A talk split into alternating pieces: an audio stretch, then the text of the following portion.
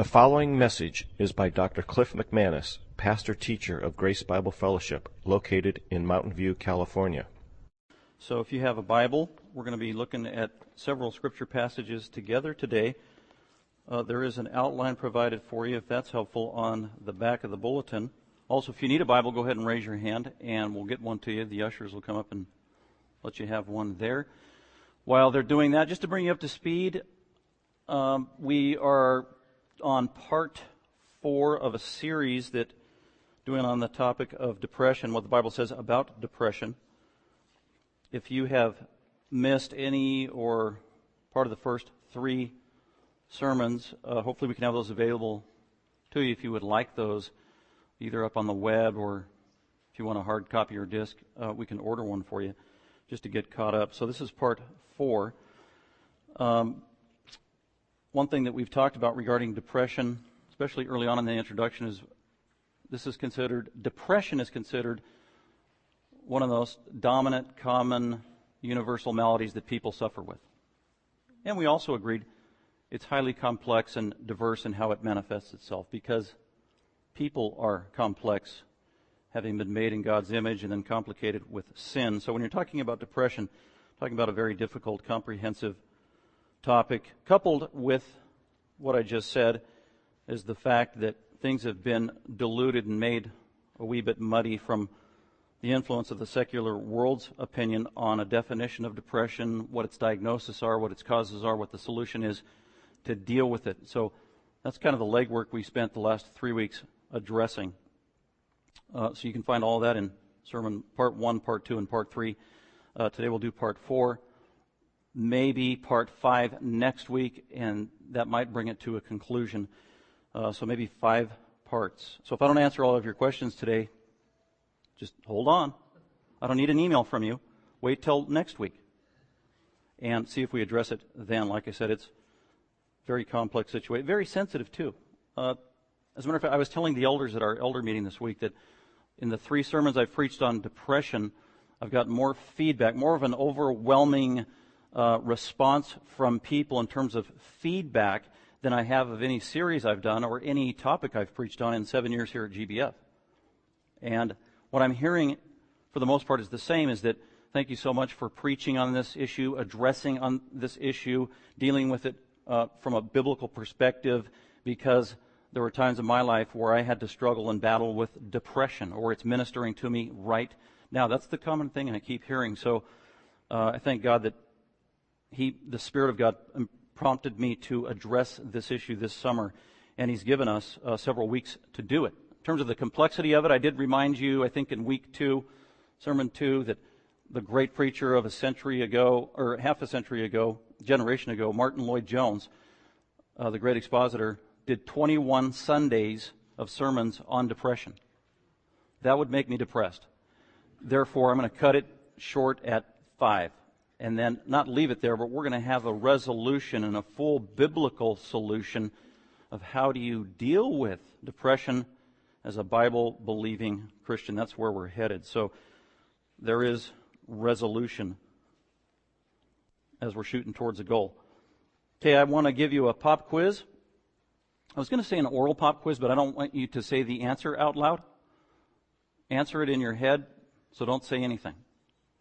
And it's, these are just two summary review questions to see, do you understand anything at all what I've been saying for three weeks? so these two questions will indicate whether you do or not. They're kind of big picture questions. Again, don't answer out loud. Question number one is, is it sinful to be depressed? It's a yes or no question. Well, I guess technically it's not, because uh, the answer is not yes or no. The, the biblical answer is it depends. And we talked a lot about that last week when we talked about the causes of depression. It can be sinful to be depressed, and it can also be a situation where someone is genuinely distressed or depressed. They are not in sin. We're going to see some examples from Scripture. We already talked about Matthew 26, where it says that Jesus was highly distressed, and appropriately, one English translation said he was uses the word depressed, and Jesus never sinned. So, uh, is it sinful to be depressed? The answer is it depends. Just like, is it sinful to get angry? The answer is it depends. You can have sinful anger or righteous indignation, which is not sinful at all. So we've spent three weeks talking about that. When you're talking about a topic like this, there are all kinds of qualifications to statements that we're making. So got to sort it all out. Question number two on your quiz is, are people born with depression? Again, another yes or no question. And I would say clearly from Scripture and everything we've looked at that the answer is emphatically no. People are not born with depression. That's like saying, are people born with anger? Are people born with, and you go the gamut of emotions?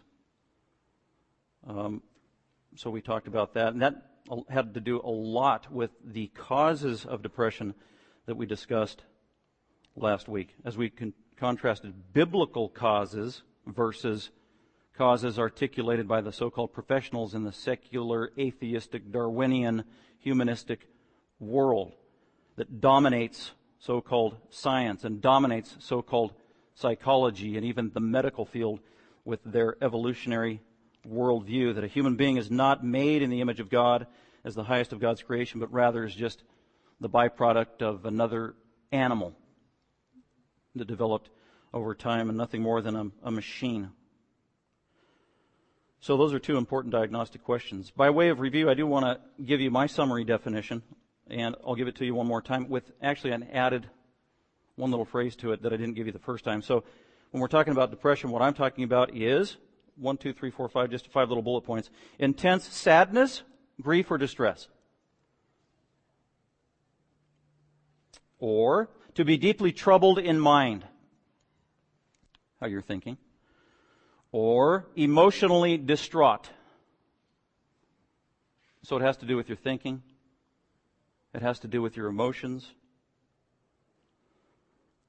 Or to be overcome with hopelessness and loss of joy.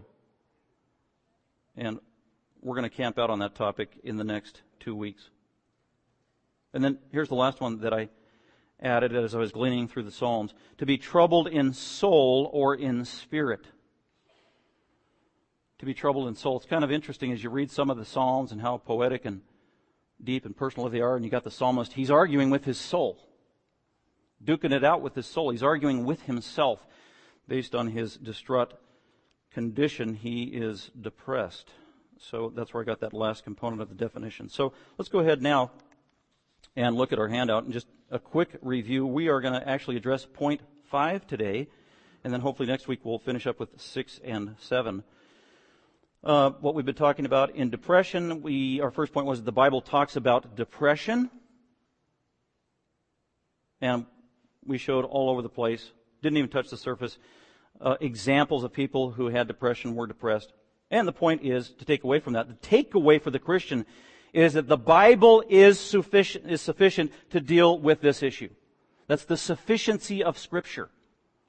The Bible is sufficient.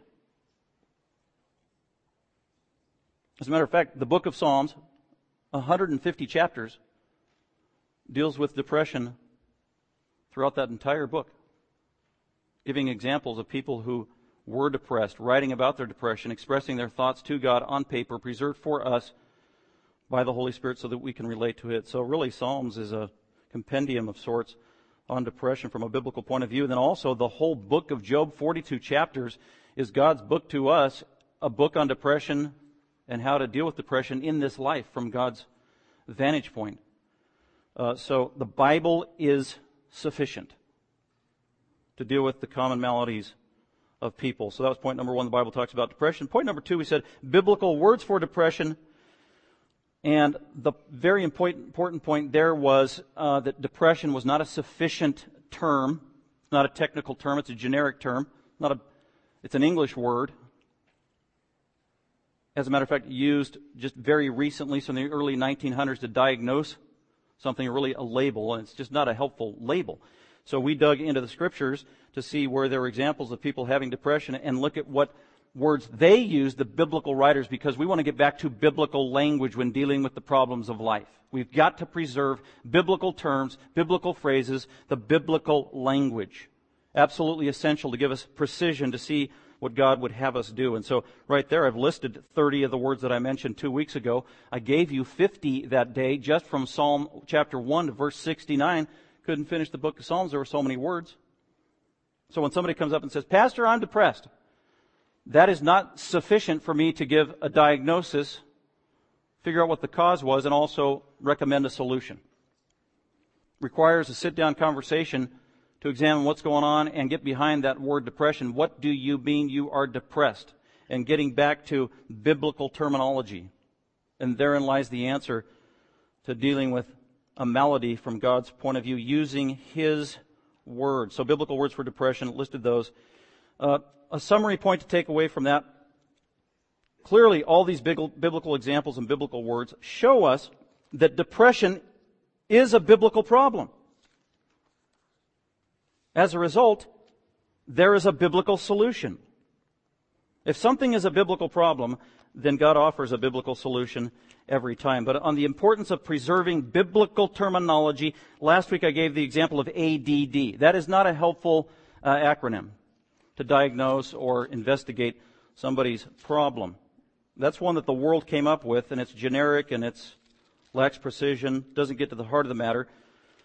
It's a behavioral moniker that somebody affixed to things that they saw in somebody's life. But the Bible deals with somebody that we would call that has ADD based on the manifestation of their behavior, and Scripture addresses that. And one of the characteristics we talked about was the fruit of the Spirit, self control, among other things.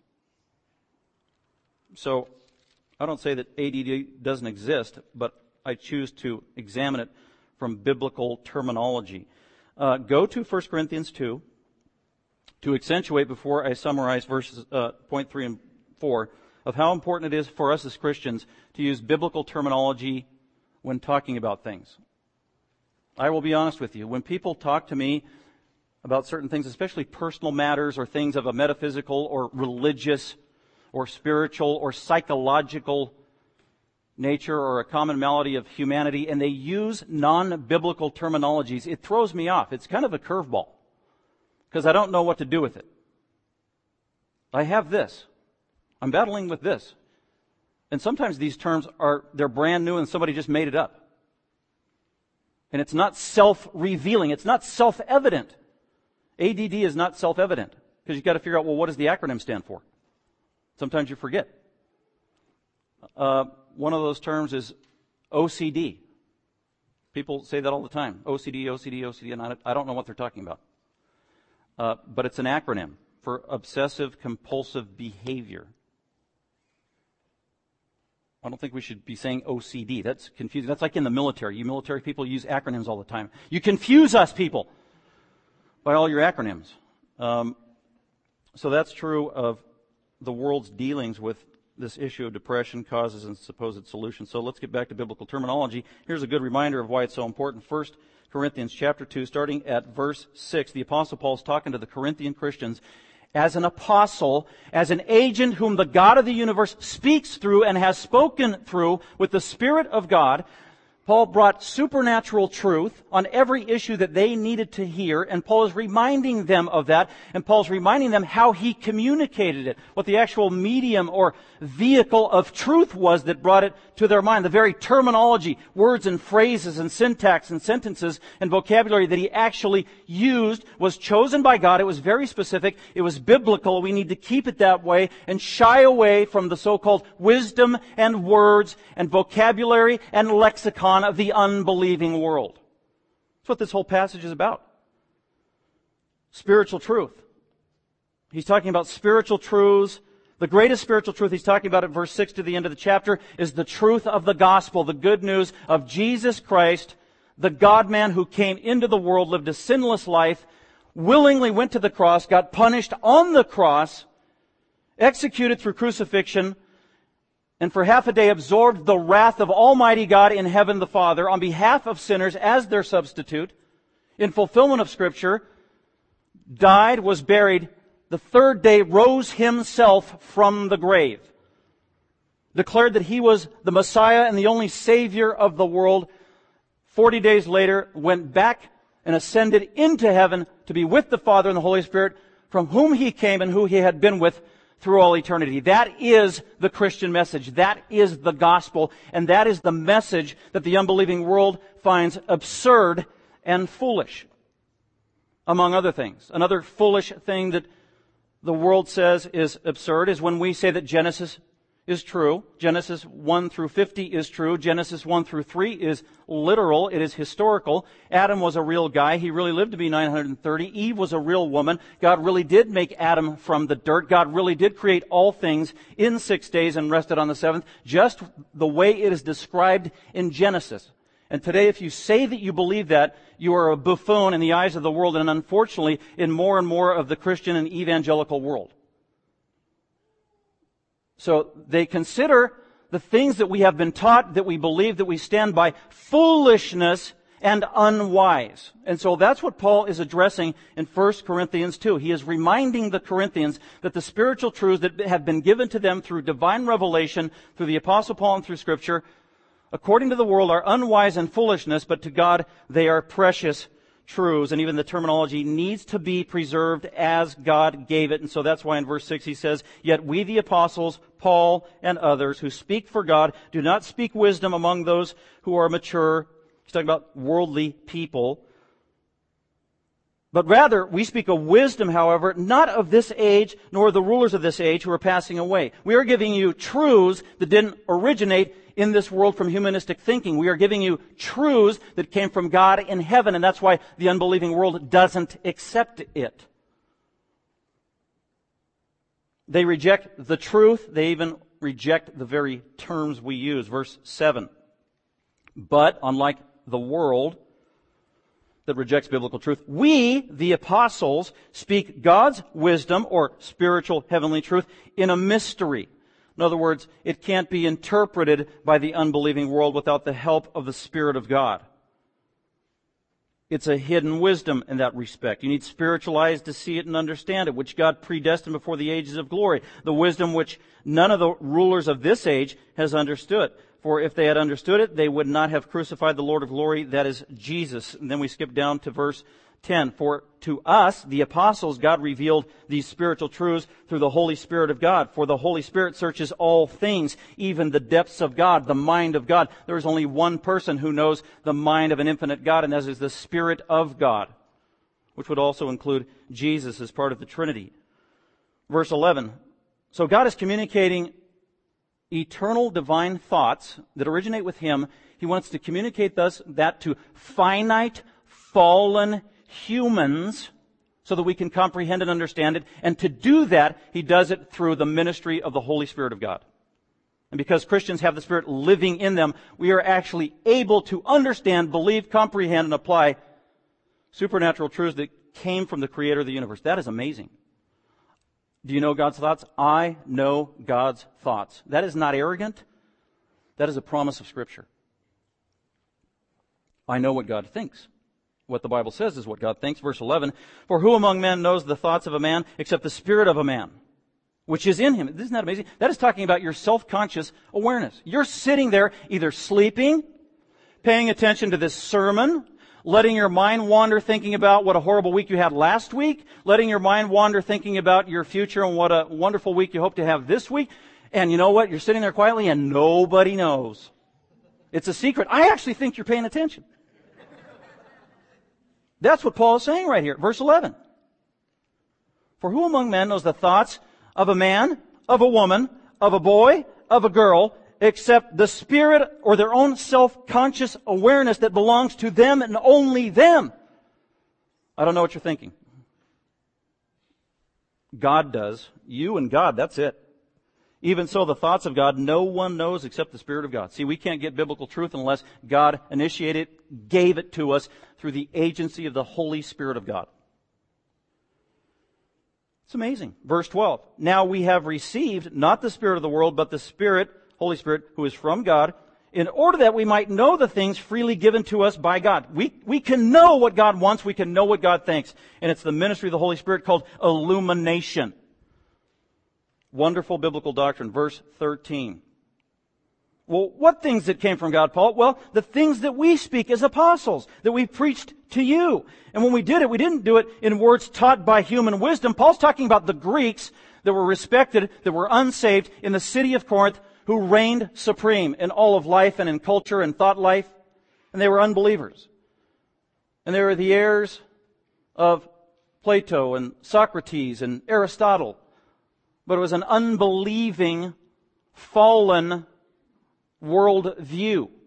And they had unbelieving, fallen terminology that they used, and phrases and ideas and concepts, like reincarnation was one of them. And Paul's saying we came and we, we spoke wisely, but we weren't the wise guys like you routinely expected in Corinth, like Plato and Socrates and all those guys that try to mimic them. We were very different, drastically different. We weren't like them. Uh, now we have received not the Spirit of the world, but the Spirit who is from God, in order that we might know the things freely given to us by God. Verse 13, which things we also speak not in words taught by human wisdom, it's of supernatural origin, but in those taught by the Spirit of God, combining, here's the key, combining spiritual thoughts or truth with spiritual words. Spirituals. But that's what he's talking about. The cargo that carries the truth are the actual words used. Hence my point, it is so important to preserve biblical terminology, biblical words, biblical phrases, along with the ideas and truths that they are packaged by. So going back to number two, biblical words are vitally important. Number three, there is debate about the definition of depression. I already gave you what I thought was a balanced biblical uh, definition, and we showed that the world can't even agree on a definition. The Bible is the authority. 1 Timothy 4 says have nothing to do with worldly unbelieving myths. And there's a lot of mythology, biblical, I mean unbiblical thinking that is being promoted and taught regarding this idea of depression and its diagnosis and solution by the world and the so-called authorities. And Paul says if you're a Christian, have nothing to do with it. That's like thinking about origins and, and, and evolution. That's a myth but it reigns supreme. Everybody believes in evolution. Evolution is a fact. No, it's not. It's a myth. Christian have nothing to do with it. Uh, 1 Timothy 6.20 says, have nothing to do with so-called science. So-called science, says the King James. So-called authoritative truth invented by the world. Have nothing to do with it. And we need to apply that to the area of psychology and anthropology and how we assess human ailments. And in the world of medicine. It's not exempt. Number four, there was debate about the cause and the solution of depression. I read the causes that the world says last week that are in all the authoritative medical, psychological, psychi- psychiatric journals. Not one of them mentioned sin. Not one of them mentioned uh, a fallen world. Not one of them mentioned the wrath of God. But those are all vital to the core of what causes depression, and then I listed others. And I wrote them down for you there, all the way up through uh, letter F. There is debate about the cause and solution of depression. So moving on from the causes, by the way, those causes can overlap.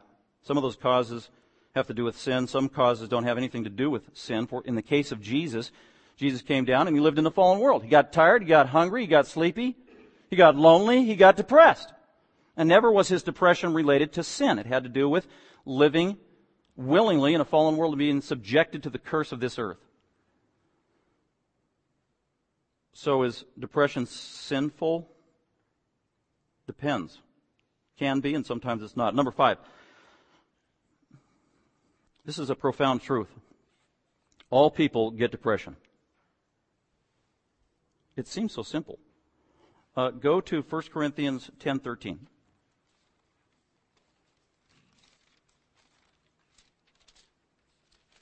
I remember the first time I was a brand new Christian, freshman year in college.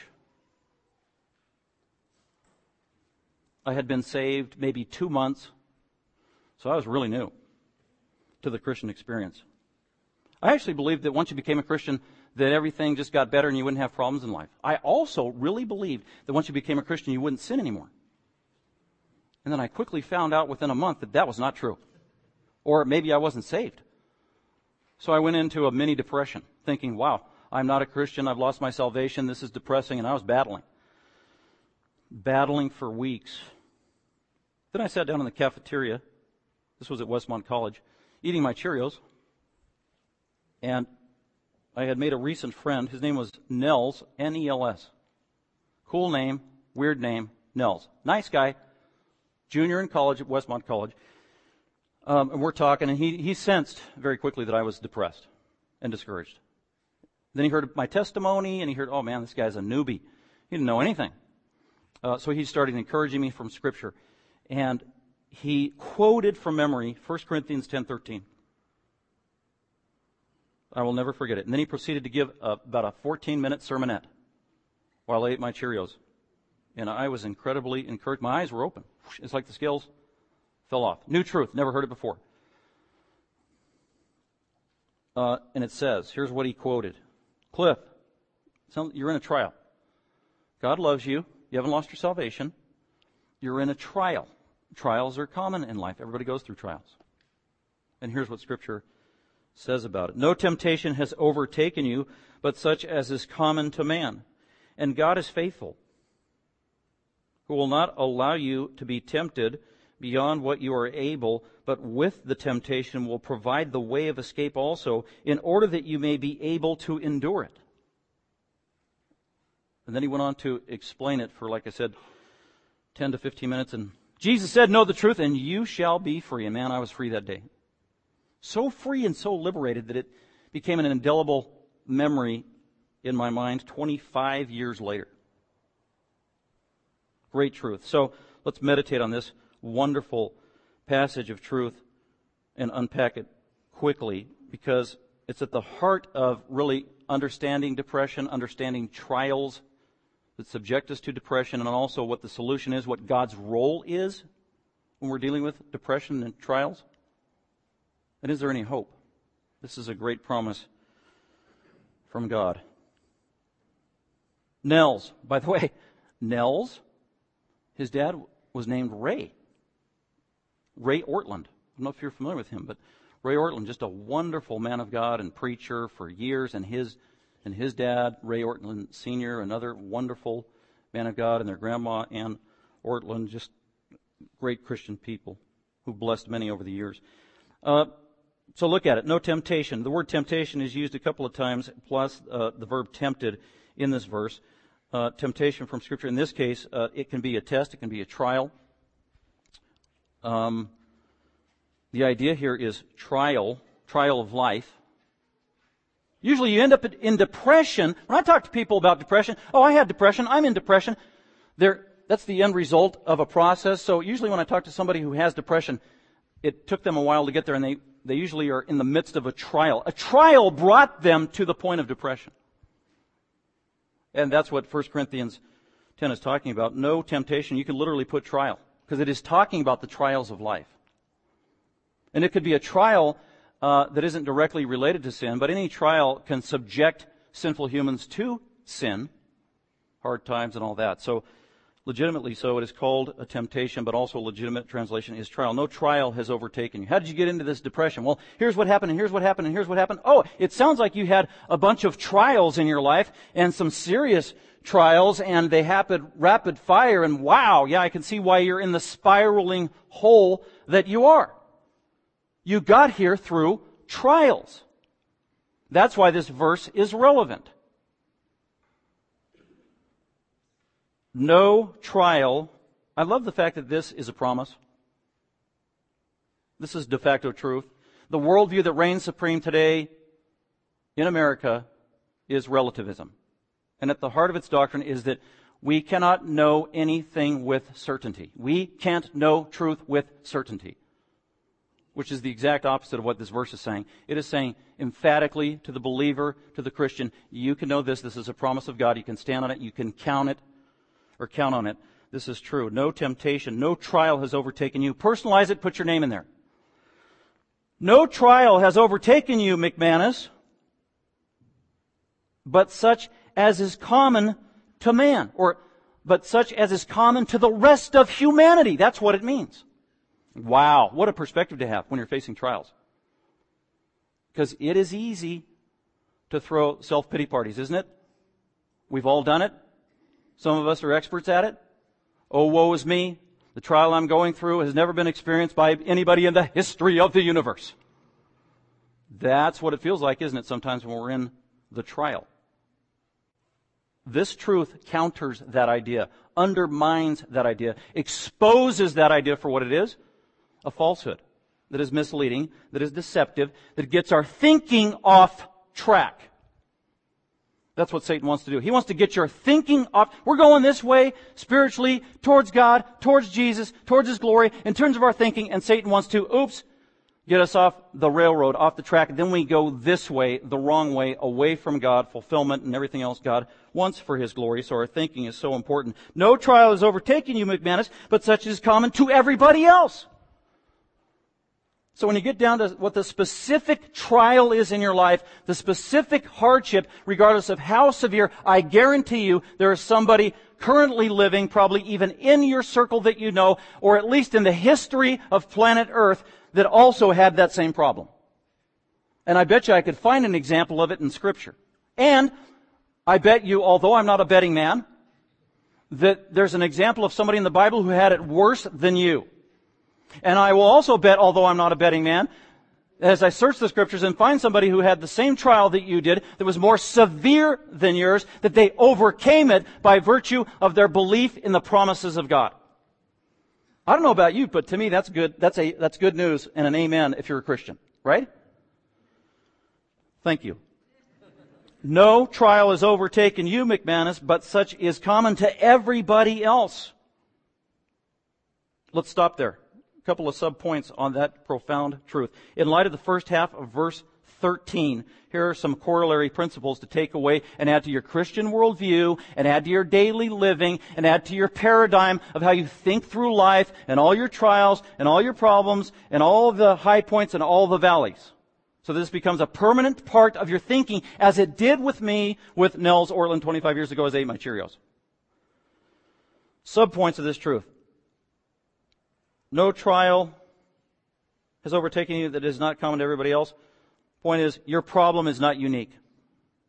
Your problem is not unique. You know, it's very dangerous when you're counseling people on these very serious, intimate, personal, sensitive matters, and they tell their whole story, and then as the biblical counselor, you come out and you read 1 Corinthians 10, uh, 10 13, and then you say to them, your problem is not unique. Sometimes they don't like that. You're not a very sympathetic pastor. I'm not adding to their pity party. I have sympathy, but I'm not trying to be cold and callous. I'm just, I did not write the verse. This came from God's mind. I'm just telling you what it says. I rejoiced when I heard that verse back uh, when I had my problem. So that's that's the corollary truth. Your problem is not unique. Another one. Your problem is common. I hear this all the time.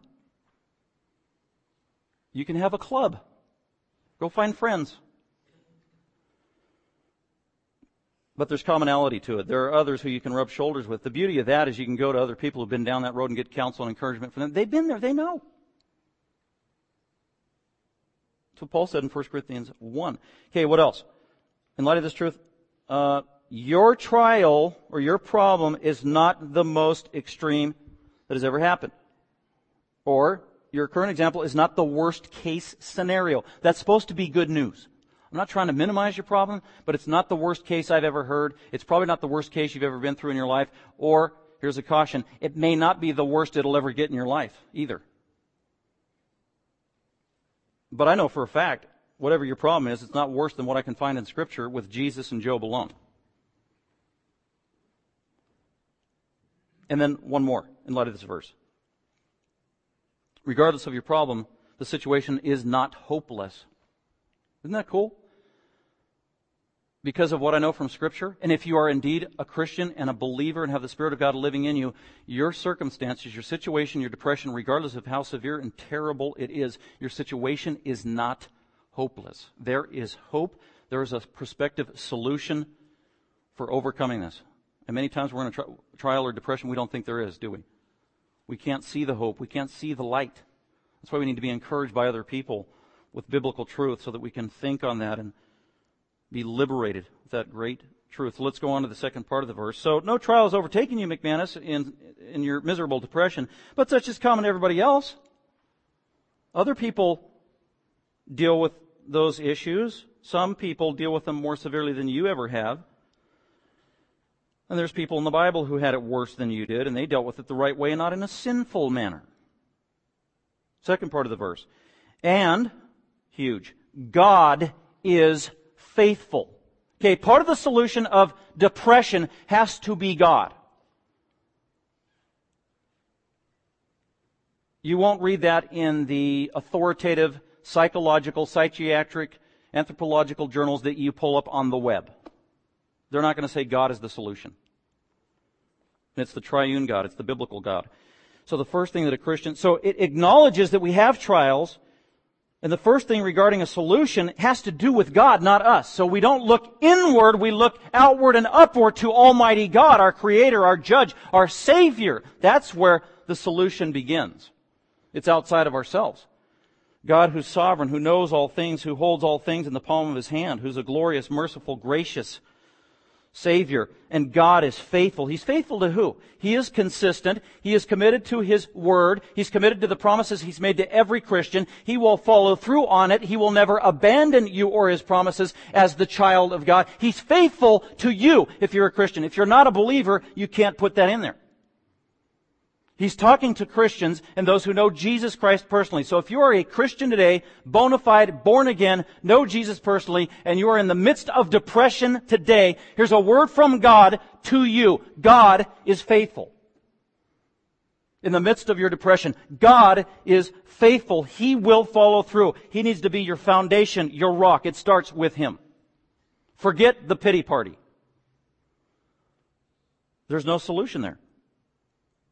God is faithful, who will not allow you to be tempted or tried or put in situations that make you depressed or bring hardships in your life. God is not, there's another promise. He is not going to allow you to be tempted or put in a trial beyond what you are able, beyond what you're able to bear, beyond what you're able to endure as a Christian. Now, it takes faith to believe that phrase because I, I have been in the midst of trials myself, have gone back to the Nels Cheerio verse and read it and really struggled and stumbled over the middle part. God isn't going to allow me to be tempted beyond what I'm able. I'm like, wow, I don't think I'm able. I haven't been able.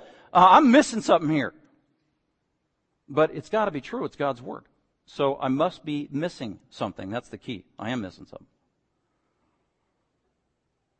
It's a promise. God is not going to allow you to be tempted beyond what you are able in your trial, in your situation, in whatever it is that brought on your onset of depression. So that's a what is what is Paul doing? What is God doing to the person in a trial? What is God doing to the person who is depressed? He is first and foremost he's providing hope. I want to add to the definition of depression and this is really reserved for next week or the week after that. Part of the definition, when you define a term, it's very helpful to define what it is not. So the opposite of depression is joy. That's key. There are other things that are the opposite thereof, but absolutely key to it. The opposite of depression is joy. I'm not talking about fleeting happiness. I'm talking about true biblical spirit bred joy. In the life of a Christian, that can be squelched. And that is always at the heart of a diagnosis of a Christian who is battling depression. Does the Bible have anything to say about joy? You said? Yes, thank you. Authoritatively, exhaustively, practically, we'll get to it. So God is faithful, McManus. Even in the midst of your, by the way, it's present tense. God is faithful. He continues to be faithful. He will always be faithful. It's not God used to be faithful. God was faithful in Moses' day when he did all those cool miracles. God was faithful and used to be in the days of the apostles with all those cool miracles. God was faithful with Elijah and all those. No, it's God is faithful. The same God that did all those miracles, the same God that delivered, that is the same God today that you know personally through Jesus Christ as a Christian. With the same power. God is faithful. He will not allow you to go through any trial. So whatever trial you're in life right now, whether it is a sickness, and some of those diseases can be terminal, fatal, whether it has to do with the season of life you're in right now, you're single and you want to be married, and you can spin into a mindset of discouragement, distress, and depression. You're a college student. Need I say more? I think about college and how distressing that was and how difficult it was in terms of the, just the constant responsibilities you have in terms of academia and getting everything done and passing and getting through and surviving and juggling your very busy social schedule. But anyway. Or maybe you're having a trial right now as a parent dealing with a kid. It's very difficult. So just about every one of us is in a trial. That's the life, that's the lot of every person on planet Earth. But God is faithful. He's not going to allow you to be tempted or be in a, in a trial beyond what you're able. It might be a wrestling match. It might make you cry. It might weigh you down. And it might do it for weeks and weeks. Sometimes it happens years. But God, He knows what He's doing. He knows your constitution. He knows your temperament. He knows your mindset. He knows your strengths. He knows your weaknesses. He knows your situation. He knows your environment. He knows all of that. He is in absolute perfect control. So we got to remember that. God knows what He's doing. not going to allow you to be tempted beyond what you're able to deal with. I think of people who have had to deal with death, and I think of their situation as like, wow, how did, I don't know if I could do that. I don't know if I could go through with that. I think of Pastor Steve Fernandez, who died of cancer, my good friend recently, and I don't know if I could go through with that the way that he did. But you know what? He couldn't go through it because he wasn't able. He was a man of feet of clay and he was a sinner, and God intervened at that moment and gave him the grace, the supernatural grace to fulfill this promise to allow Steve, his family, and his church to go through that trial by the grace of God. So you're not going to go through. So no trial is unique. Uh, God knows what He's doing. He's going to be faithful. Uh, God is still on the throne. He's going to see you through it. It's going to be painful. God's got a purpose. He's probably trying to uh, grow you. He's tr- probably trying to. There's a lot of things God could be doing we don't know. But the promise is God is with you. He is faithful. He is constant. He is in charge. Lay it in His lap. Don't try to figure it out beyond what you're able. But here's another promise with the temptation. In other words, while you're going through this trial that has brought you into temptation, there is something to do or think about in the midst of this trial. Well, what do I do? Well, at a minimum, the biblical counselor can say, well, here's what you do. You think on this truth. I can't help you with parenting your child. I can't help you with uh, your cancer, your terminal disease. I can't help you with uh, your loss of job and your financial hardships. I can't help you I mean, in the ultimate sense. But I can help you by reminding you, because you're a Christian, God loves you. He loves you more than anybody in the world does in Jesus Christ. He is faithful. He knows about this trial. This trial has limits, and the limits are for your good and your safety. It's going to be hard, but He's going to see you through it. That's what I can tell them. But with, and with this trial, as long as it goes on, as long as it endures, here's the light at the end of the tunnel. God will provide the way of escape. God will provide the way out. There will be an exit that leads to glory or bliss or at least overcoming that trial or that depression. And that glory or that bliss might be that finally somebody asked you out on a date and you got married. Or that glory and bliss might be that one of your kids finally graduated and moved out of the house. Yippee! Amen. Or it could be that God provided you with a job after a long period of time. I mean, it's just so many scenarios. Or it could be that after living in this fallen world and getting saved and being afflicted with a disease that was terminal, you died as a Christian. And the moment you breathed your last in this life, you were catapulted into the glories of heaven and the immediate presence of your blessed Savior. That is the way of escape, even in the worst case scenario. So, what is required to see this promise and fulfill it? Patience, supernatural patience that only comes from the Spirit of God. That's one of the fruits of the Spirit. Patience, prayer, a right view of God, going to Him first, pleading with Him, depending upon Him, leaning on Him, praying to Him, waiting on Him. Going to His Word that feeds your soul. Going to His Word that corrects our thinking, that complicates matters and makes things worse when we're in the midst of depression. We need our thinking leached, corrected, refreshed. But with the temptation of the trial, McManus, God will provide the way of escape. One way to define your life in your autobiography or your biography is just start listing all the, all the trials you've had in your life. That makes a story in and of itself, right? And as the Christian, it's all the trials you had in your life and what God did to intervene and how He made a way of escape. And in hindsight, as you look back and see what God did, what God was doing, how you were refined, how you grew, how God was glorified. So there is that way of escape. What is the way of escape? Practically, at the end of the verse, he says, uh, well, that way of escape, in order that you may be able to endure it. In other words, God doesn't want to just set you free from the trial. He wants to see you through the trial. He wants to walk you by the hand through the trial. He wants to walk you by the hand through the, whatever brought you into the point of depression and see you through it. Not go around it, not evade it, not minimize it, not dismiss it, not ignore it, not numb it with alcohol or drugs or cocaine. Did you know that Sigmund Freud was a, a cocaine addict? He was. He was an atheist, cocaine addict. As a matter of fact, early on in his studies as a psychiatrist and psychologist, he recommended cocaine for everybody. So Eric Clapton is not original when he said cocaine. That was Sigmund Freud. And after decades, people started getting a little suspicious with Freud. I don't know about this cocaine thing. Oh man, it makes you feel good. I don't have problems. I'm not depressed. Now we know why. True story. But that's not the solution. Not man-made solutions or worldly solutions. The promise of God. God wants to see you through it. So right now, Christian, if you're in battling depression or if you're in the midst of a trial, lean on this verse, its truth. Surround yourself with others who believe it to encourage you.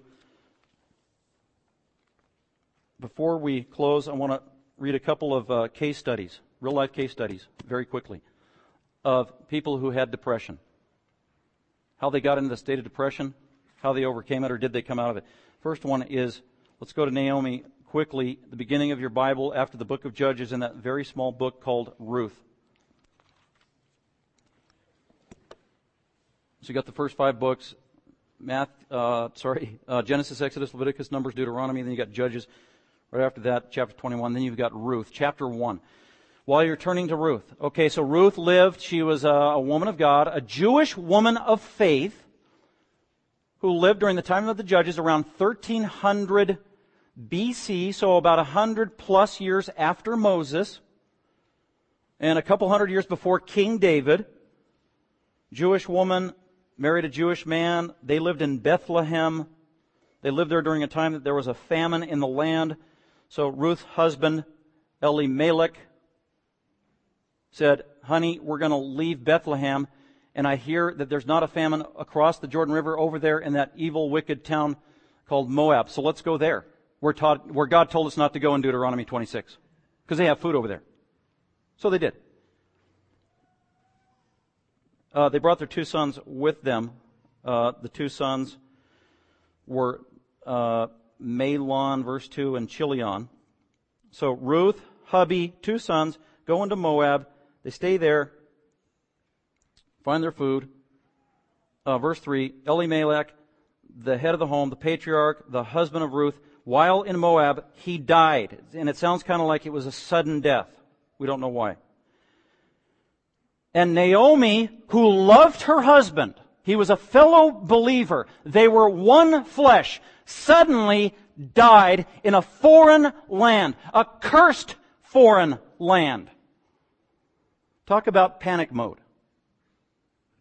My protector, my provider, my lover has died and I'm gone. So here is Ruth, pretty much forsaken, abandoned, abandoned in a foreign land and she is now, because of the sudden death of her husband, she is grief stricken. She went into deep depression for years as a result of her husband's death. How do I know? Because that's what the story goes on to tell us. Very explicitly in the Hebrew words that are used. She became bitter in light of her loss that her husband died. She became, at least for a short time, mad at God. How do I know? Because that's what the story says. She never abandoned her faith in God,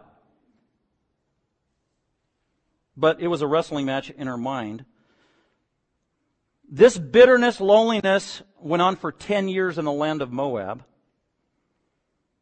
And it picks up the story at verse 3. And she was left there with her two sons. They took for themselves. So the two boys uh, marry two Moabite women, which they weren't supposed to do as Jewish men.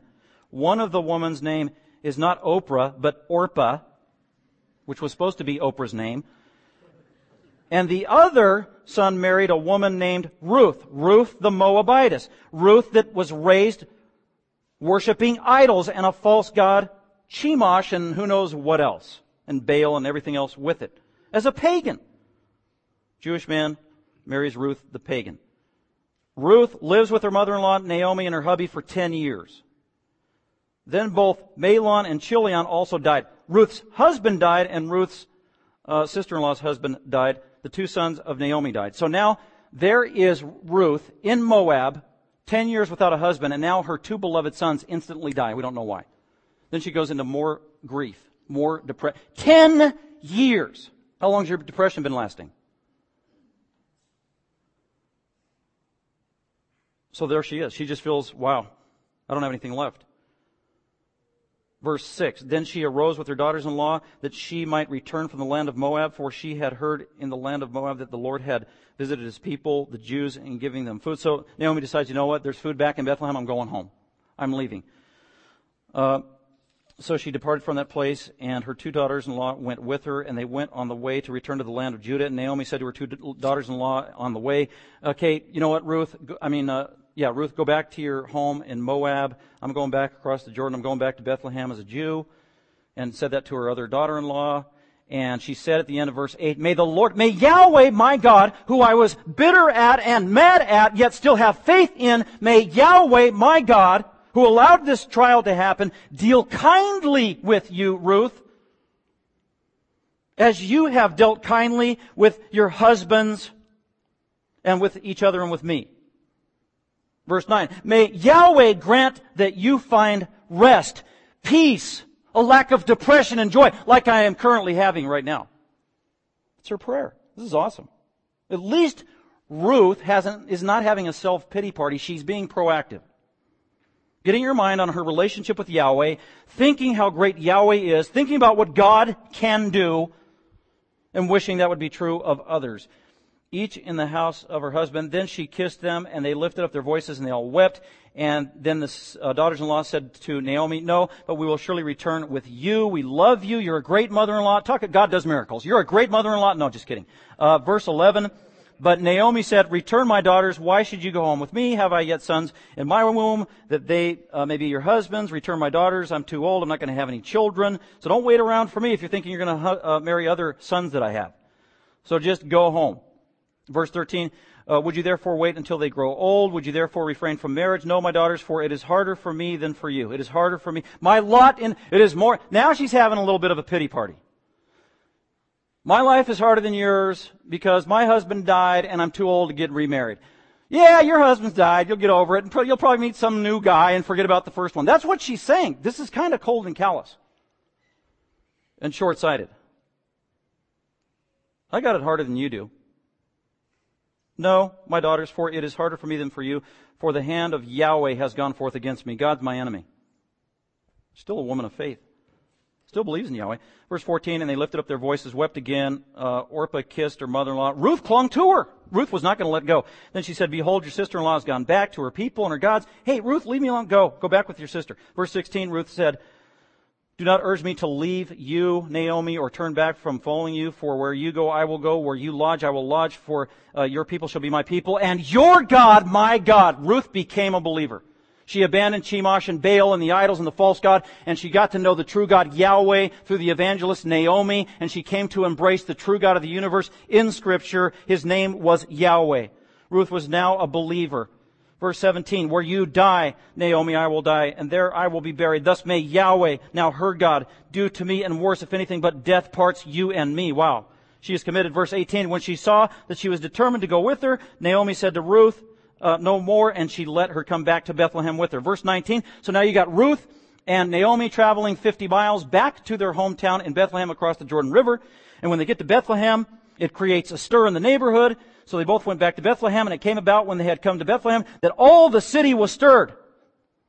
So news travels fast in a small town, and it did here. So people were realizing, whoa, who are these people? Who are these strangers? Who are these ladies coming across the Jordan from Moab? Wait a minute, that looks like a Moabitess. But wait a minute, that lady looks familiar. Whoa, wait a minute, isn't that Naomi?